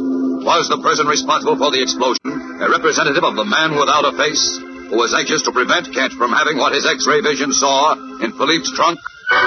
The mystery and the menace of our story grows deeper as Superman's search for young Bucky Taylor brings him closer to the individual known only as the man without a face. A man who has launched a gigantic plot against the World Peace Organization. So don't miss a minute of it. Be sure to tune in Monday. Same time, same station. And remember, for breakfast, it's Kellogg's Pep. For excitement, the adventures of Superman. Superman is a copyrighted feature appearing in Superman DC comic magazines and is brought to you Monday through Friday at the same time by Kellogg's Pep, the Sunshine Cereal.